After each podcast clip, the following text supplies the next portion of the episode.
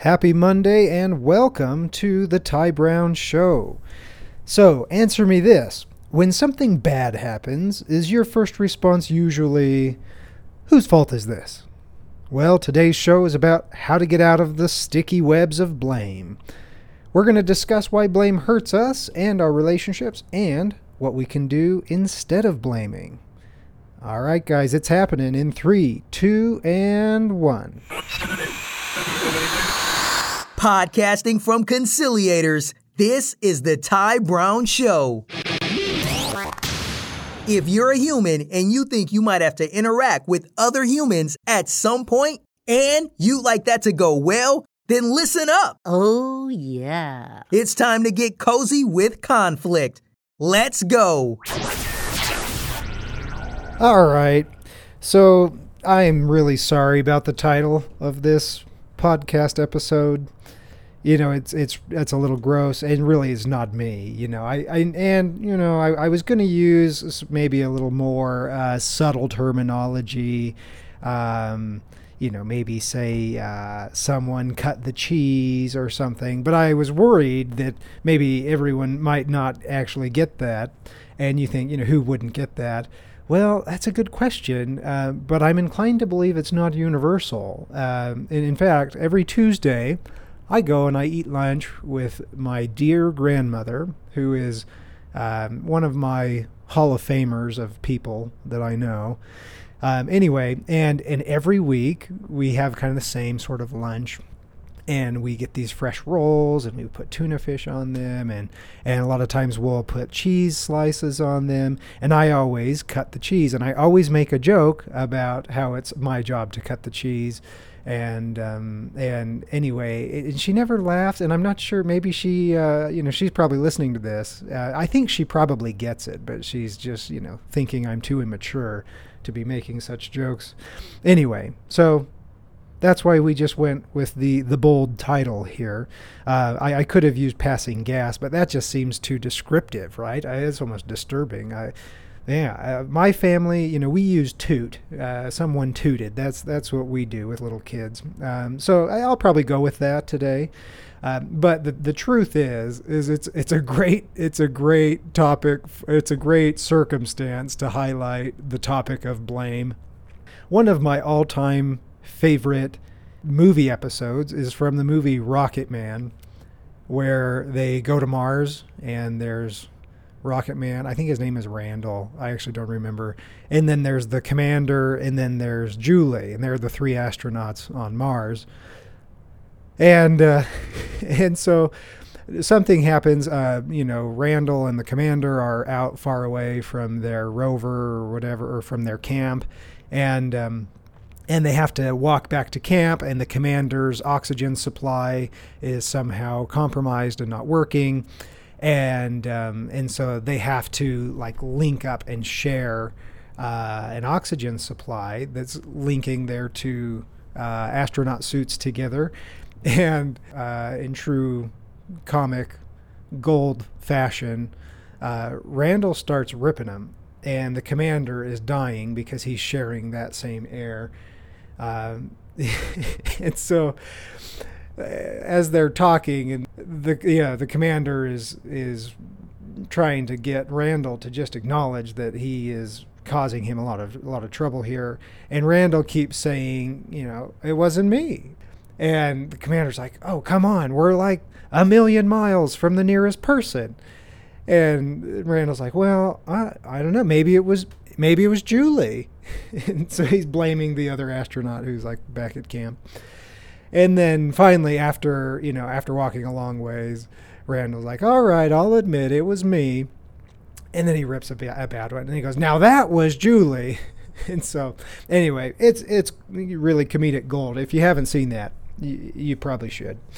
Okay, so um, why are you know why are we so prone to blaming? Um, we're going to dive into that today. Uh, oh, before we do, though, I've got to share our show stats. So we launched officially a week ago today, and in the last seven days, we got 304 listens, which is uh, which is great. I think that's I think that's amazing. Actually, that's 304 people who are um, who are trying to um, develop some skills, develop some mindset, and improve uh, improve relationships in their lives. Um, you know, if, if this is your first time listening, really the goal of this whole podcast is to bring dispute resolution to the masses instead of reserving dispute resolution for like litigated parties. Um, sorry, litigating parties. So we, we're calling it the resolution revolution, and I'm hoping that, uh, that we can solve problems in your life. And if you've got a sticky one, uh, go ahead and share it with us on the show, and uh, you can email it to us. Our email is stories at thetybrownshow.com. I, I got several stories this week. It's some really good ones that I'm planning to use for future episodes. Um, so good work on that. And um, I'm hoping, you know, if you can think of somebody that you're close to, a friend or family member uh, who you think you could convince to listen, uh, go ahead and, and, and make the pitch. Try to sell them. Um, it might, you know, it might might help them. I, I'm I'm really not so concerned about getting listens for me, right? I'm not monetizing this podcast or anything. Uh, we, are just doing this um, just for for fun, really, and um, to, for this this goal of you know, resolving issues. But I, I, am really concerned about giving, um, you know, giving what we can to everyone, uh, hoping that that you can use these skills to better your life. So uh, I do care about the number, not so much as a getting thing, but more as a giving thing. So let's uh, let's continue the resolution revolution. Um, we I noticed the the podcast was listed as popular on iTunes, but it wasn't in new and noteworthy. I think it probably needs more uh, like ratings and, and listeners and stuff, but who knows? Maybe we'll get there too. So, um, yeah, if you're an iTunes person, if you listen on Apple Podcasts, go ahead and, and rate this thing, and um, maybe it will push it out to more people. Okay, so our preview for today's show. Uh, it's it's really understanding blame and its best alternative. Uh, which which really is a lot more productive than blame. And I need to give a lot of credit to Brene Brown. She's a uh, she's a doctor who, boy, she just has really really done a good job. Um, she does a lot of keynotes and stuff, but but her, her her attitudes on blame are pretty awesome. And if any of you listeners happen to know Brene Brown, um, you can lie to her. Tell her that I think I'm probably related. She's great. All right. So, blame. It just comes so naturally. And it's been with us since the dawn of time, right? It is just it is it is in our DNA. Uh, and I can I can prove that to you. Uh, looking at the book of Genesis, now now you feel like you're back in church. Uh, yeah, this this happened right right from the get go. We have a great example of blame. Um, just as a reminder, um, the story of Adam and Eve. We've got Adam and Eve in a garden. They're commanded not to eat certain fruit. They do. Anyway, God comes to them. He says, This is Genesis uh, chapter 3, verse 11. He says, Hast thou eaten of the tree whereof I commanded thee that thou shouldest not eat? And the man said, Keep in mind, he did eat it, right? So, so what should he say? Should be, yeah, I did. But instead, he says, The man said, the woman whom thou gavest to be with me, uh, she gave me of the tree, and I did eat. Right? And so it's it just shows how natural it is to want to point the finger. Uh, it is so uncomfortable for us to accept accountability for things.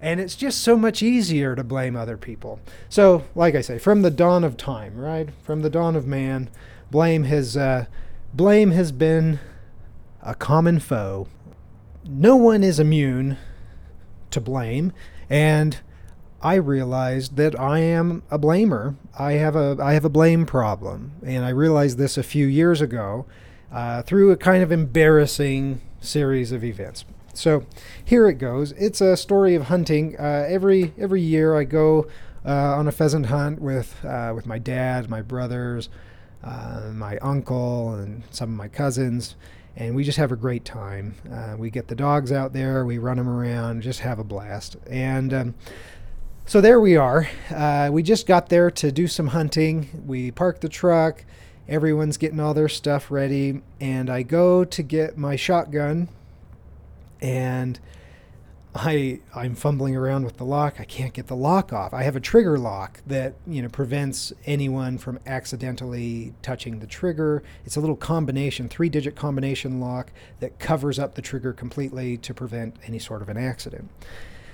And I can't get it off. And I remember my dad looking over and he's like, "Hey Ty, what's the matter?" And the truth is, I had forgotten the combination.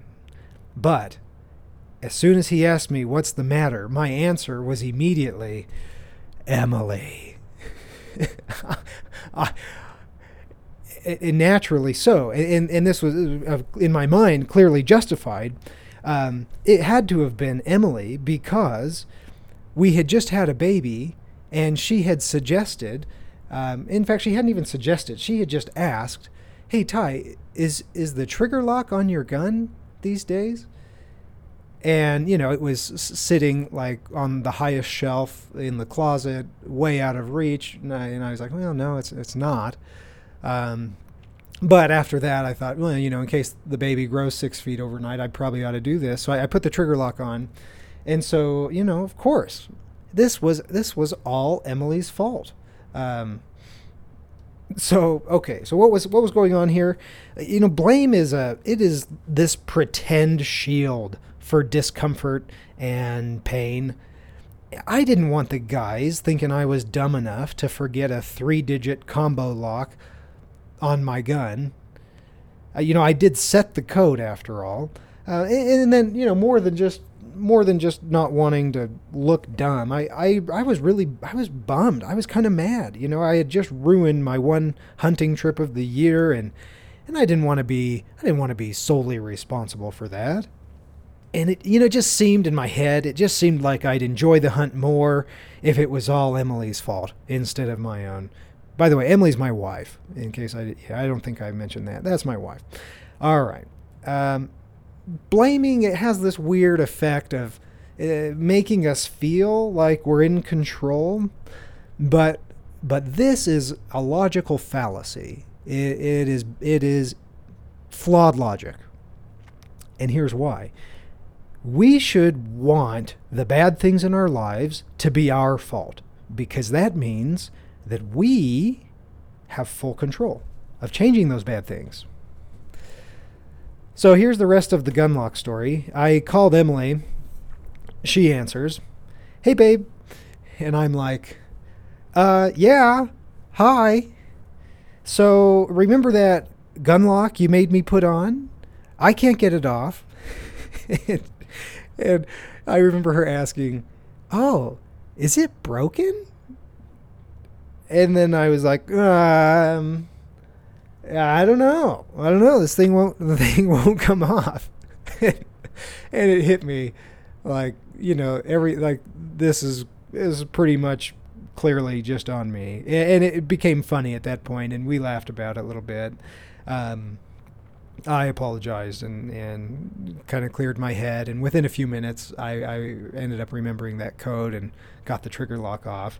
Um, but when I was so consumed with blame, all I could think about was how I was the victim and how this wasn't my fault and how you know this great chance to bond with my with with the men had been ruined, uh, you know, by my overly cautious wife.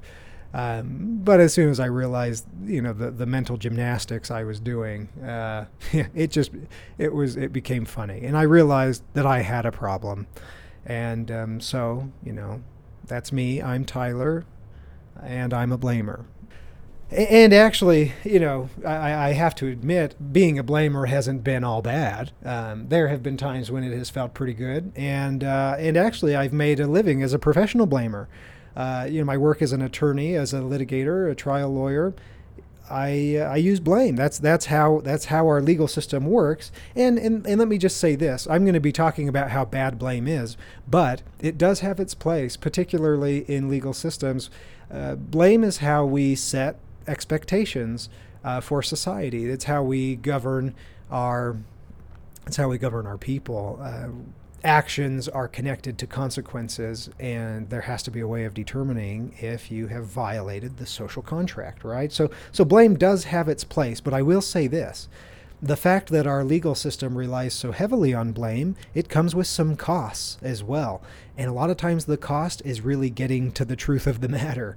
Um, people become so invested in not being blameworthy that they're not willing to come together and really get the big picture. They're not willing to um, do things that are good for society. Um, in in my in my practice as a tort litigator, you know, when there's a wrong that's done, let's say by um, let's say I'm just making this up on the fly. Let's say there's a um, there's an auto manufacturer and there's a products liability claim because some some component of the car manu- uh, the car failed. Now there's a lawsuit brought and even though there's a rule of evidence that would allow that manufacturer to go ahead and fix any defects or any potential problems, and that's not admissible in court, there's still this there's still this reality that that these companies will avoid improving the product, making it safer because it might look like an admission, like this was unsafe. And, and like I said, there's rule of evidence that doesn't allow subsequent remedial measures to come in at trial, but you can bet that's the question on everybody's mind. You know, well, did did they change it, right? And so, anyway, because our system is so focused on blame, it does have this cost of of not really um, advancing advancing um, solutions to problems that are unearthed through our system. So. Anyway, that's a long tangent about blame and the law. But anyway, it does have its place, but if in the world of relationships, it shouldn't. And here's one of the reasons why. Blame is very often caused from our own desire, really our own fear. It's caused from our own fear of being blamed ourselves. We don't want others to blame us, so we try to blame someone else. And this is uh, this is well. Here's a little story. This just from a couple nights ago. I was carrying uh, my oldest son Griffey into his bed, and he was like super tired. You know, it was really late. We'd had kind of a late night.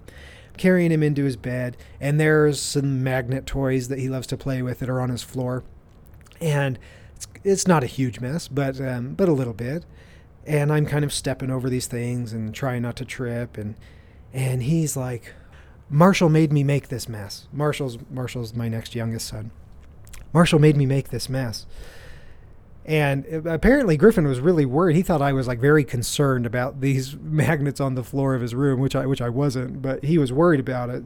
And he was like, "Yeah, Dad, Marshall made me make this mess." Uh, and then he starts explaining this to me he says, so Marshall, he wanted to play something else, and I didn't really want to play whatever that was. So I had to find something else to do. So I came into my room and played magnets. And uh, and I, I'm just kind of sitting there looking at him, smiling, and, and I think he realized like, oh yeah, yeah, this isn't this isn't coming together so good. And so he, he's he's probably like my most uh, he's probably my most uh, accountable child, really. Uh, and so eventually he just, on his own, he goes, okay, dad, I just forgot to clean them up. And I was like, hey, no biggie. We're good. but he was, he seemed to have some sort of fear that I was going to be upset with him uh, for not cleaning that up. And that's probably on me. Um, but anyway, that's just an example of how when we fear being blamed ourselves, we often look for a story to blame others. And it, these stories always make a lot of sense in our head. And, and it takes a, little, a lot of honesty for us to realize that they may not make as much sense as we wish they did. Uh, yeah, blame is funny, right? It's just so silly uh, because a lot of times it's easy to see through, but we, we still just cling to it so often. So here's the question though. If you if you successfully abandon blame, then where do you go? What do you do?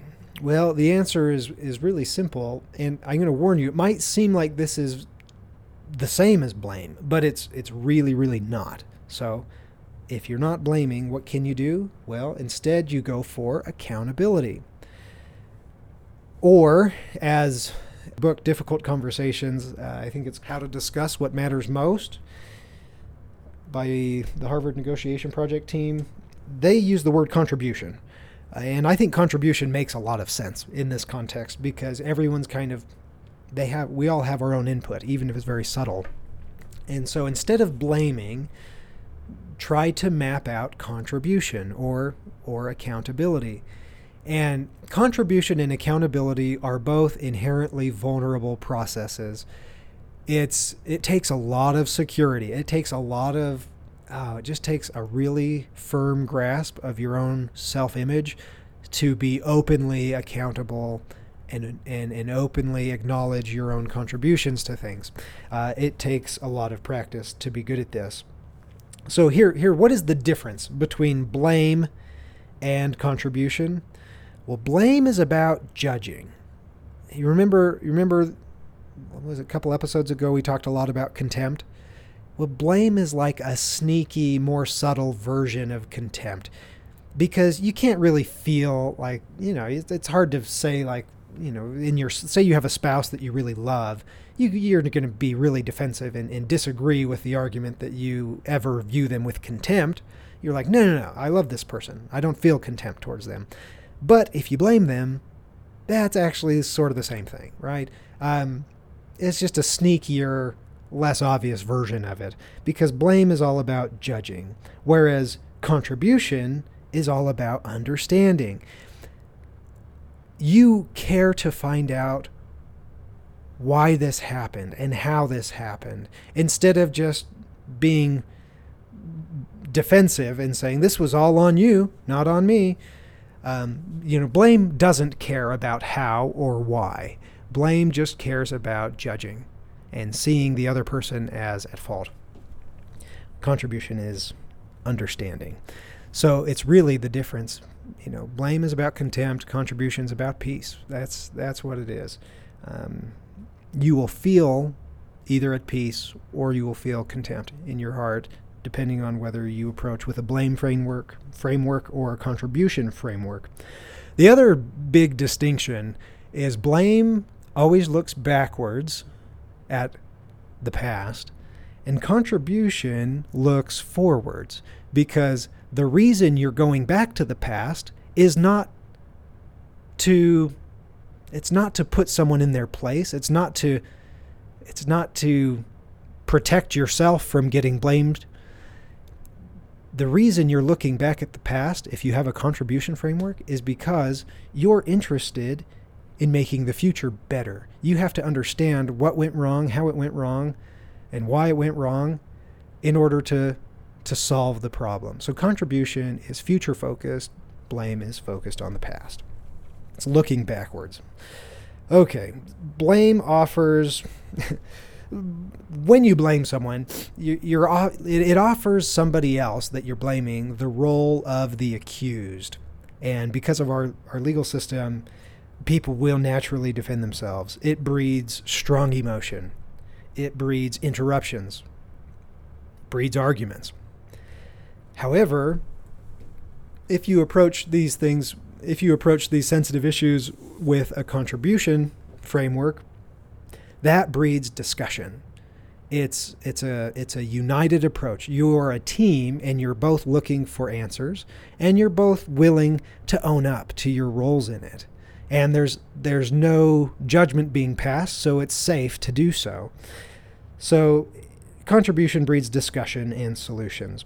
Here are a couple of questions to, to use if you're going to try and, and um, utilize this tool of contribution instead of blame.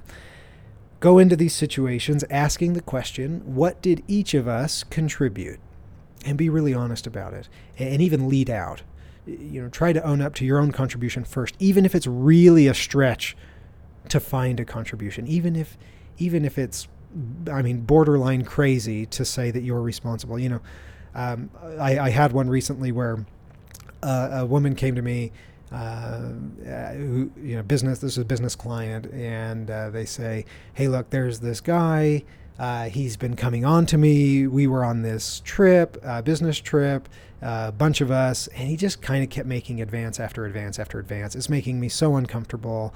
And there, there were a lot of other facts that made this really uh, sensitive. But anyway,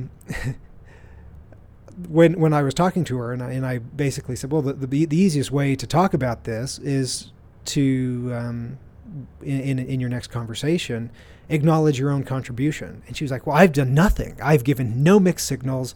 I've done you know I've done I've done nothing to deserve this. And I was like, well, that, that may be true, uh, but think about it and maybe you'll figure something out. And so she came back and she later, she later told me, she goes, well, one of the things I thought of is I had been really trying hard for a new position, and I knew that this person was going to have a lot of say over who got that position. And so I may have actually um, been working a little harder to impress that particular person than, than other people in our organization. And I was like, hey, that's perfect. Um, you should lead with that. And so she went and had that discussion, told him, you know, what was going on, and then apologized and said, look, if I've given you any mixed signals, you just need to know that it was unintentional and that I see our relationship as, as really just a professional one, and, and I, I have no interest in, in anything other than that. And um, and you know what? He came right to the surface and, and just jumped right on the bandwagon, uh, acknowledging, you know what, this was not your fault at all. This was on me, right? And and now they're talking about their own contributions in a way that was natural and solution focused. Uh, that you know kind of made a plan, set some boundaries, and and it was no big deal. The, did I ever finish the second question? The two questions you ask, what did each of us contribute? It's kind of a united discussion. And the second question you ask is, what can each of us do to change it? Okay. The goal, uh, the goal when you engage in a contribution discussion, it's always understanding. You remember our curiosity mindset we talked about, humble curiosity. Um, yeah, same thing. You're trying to understand and change. Okay, I think that performance appraisals, performance review, reviews, performance audits, you know, on, on like annual or semi-annual bases or whatever, I think those are so dumb um, because they they are really unnatural. They seem pretty unauthentic. Um, it's the kind of thing that wouldn't occur outside of a business setting, and generally those types of things tend to be not that good for relationships. You know, if, if we like had spousal performance appraisals and we talked about like well you know I, I don't really love you know i'm looking back at the year um, I've noticed that um, you know blah blah blah and these shortcomings and these shortcomings and here are you know the goals I'm imposing for you for next year. I just don't see that going well. That would be super awkward. No instead every single day you're you're checking in with your with your honey right? You're like hey how was your day? How are you doing? And if you notice something's wrong you, you you're there for them. You try to figure it out with them. And, uh, and if you're worried that you're the problem, then you try to figure out what what's going on and, and what what you can do different, right? That that's like that's like a healthy relationship. And I think that businesses are better off if they take a similar approach of uh, trying to make those relationships more familial, meaning you're in a constant discussion about how you're doing. And there's never any surprises if you know, if you're in one of those discussions, you're never shocked to learn that you're on the verge of getting fired um, because you haven't had feedback coming, and all of a sudden they say your performance is really bad. Uh, you're never surprised by anything like that because there are such frequent check-ins. So um, I, I, like to use the example of the Blue Angels when they do a when they do a an air show afterwards they have a debriefing and every person on the team they go through the entire flight and they all own up to any mistake that they made and these are the kind of mistakes that are so minute, so minuscule that very often no one else would have ever noticed. But they go in and they own up to everything that they could have done better, and um, and then they say, "Glad to be here. Glad to be here." Basically saying like, you know what, it's a privilege and an honor to be with you guys, and um, and you know I'm committed to to being as perfect as I possibly can in our execution of these dangerous maneuvers, right? And they have to have such a high level of trust, but they do it by having a really constant flow of accountability um, contribution, right? That's that's what they're doing. Okay, so there are some costs of blame that I wanted to just go through really fast one of the costs of blame is that it, eliminates problem solving. You know, if, if the dog disappears, who's to blame? Is it the person who left the gate open, the person who put the dog out without checking the gate, or is it the person who, who didn't grab the dog's collar as it was running through the gate? Right? Who who knows? But does it actually matter? Should we should we sit and argue about that, or should we go look for the dog? You know, later a future discussion, you can talk about each of your contributions and and iron out a system that will help. But, um, you know, it, it, getting caught up in blame will hinder your ability to go find the dog. So that's one of the costs. Another cost is it can leave systemic problems undiscovered. If, for example, this is like the this is like the assistant that keeps getting replaced problem at a business. You might have an assistant who just like you're cycling through someone every six months, and it's like, why is this happening? Um, well, usually it's not because of the people you're hiring. Usually there's a systemic problem. You know, maybe maybe the person these assistants are, uh, are working for is, is very demanding. Maybe they're not very. Maybe they're just bad. Uh, just a bad manager. They're using using um, you know aggressive or, or just who knows what kinds of uh, behaviors that that just don't jive. And so, in, you know, what ends up happening is the assistant gets blamed for all these things, and then the assistant gets fired. But actually, under the circumstances, anyone would behave the same way, right? So blame prevents you from figuring out the bigger problem. And if you take a contribution perspective, you can see that, oh, you know what, we need to start treating this this person in this position differently, or else we're going to continue having the same problem. The, you know, another cost of blaming is that it just really hurts relationships and um, hurts you. It's what's you know, it's our stop hitting yourself segment. When you blame somebody else, it hurts you. Um, it's kind of like my my trigger lock story when I was contemplating going on the hunt. You know, having blamed Emily, it wasn't wasn't actually going to help me at all. Uh, it might just make me feel more bitter. So, anyway, those are a few things. Next episode, I think we're going to spend our time talking about how to own up to something in an effective way.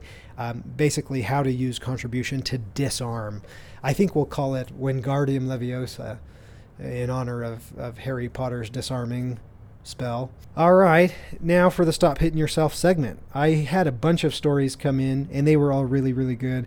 And a couple of them are definitely worthy of sharing, and I plan to share them in future episodes. But this week, I wanted to share one from my wife, Emily, uh, that uh, it really shows one of the costs of blame that's easy to overlook. And uh, and I just have to tell you, this is this story is really courageous for my wife to, to share it. Um, you know, she's she's fearless and gutsy that way, um, but required a lot of vulnerability on her part because it's kind of a lesson learned from a mistake in some ways. So her oldest brother died in a tragic car accident a couple years ago. The grieving process has been uh, gut wrenching for lots of people, including Emily. And she shared with me this little insight. Uh, while he was alive, uh, they would talk on the phone quite a bit, and she would often feel some frustration and some pain uh, when they would be talking. And she would feel this because uh, because her brother was going through a lot of these really, really big trials towards the end of his life, a lot of really big things like um, his marriage was very challenging, family life was really rough, it was really a hard time, and he was trying really, really hard. It just wasn't going that well. And there were career challenges and um, it just et cetera, et cetera. Lots of challenges that were serious. And um, M had a tendency to inwardly, and she wouldn't even say this out loud, right? She wasn't causing a conflict or anything like this, but inwardly, she felt this urge to kind of blame him for all of these hardships. She wanted him to stick up for himself and make his life better. Now those are really good desires, right? And that's a good thing. And and she helped him do that in in some degree, I'm sure. But that desire it came with a silent judgment which was negative.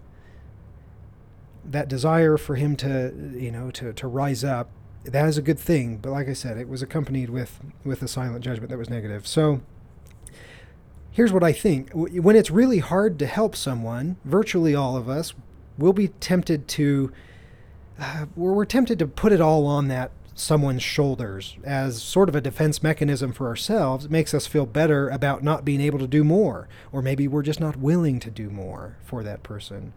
So we kind of just put it all on them. And and after after M's brother died, it was it was clear to M that uh, it was clear that she had been wrong about some of the judgment she had inwardly passed.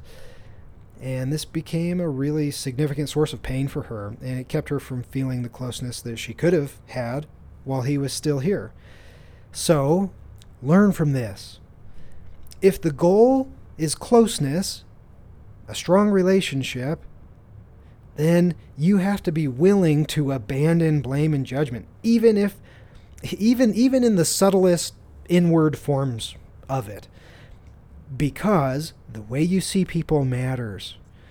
Now, I, we're all going to make mistakes. We're all and we can't be blind to the fact that other people are going to make mistakes.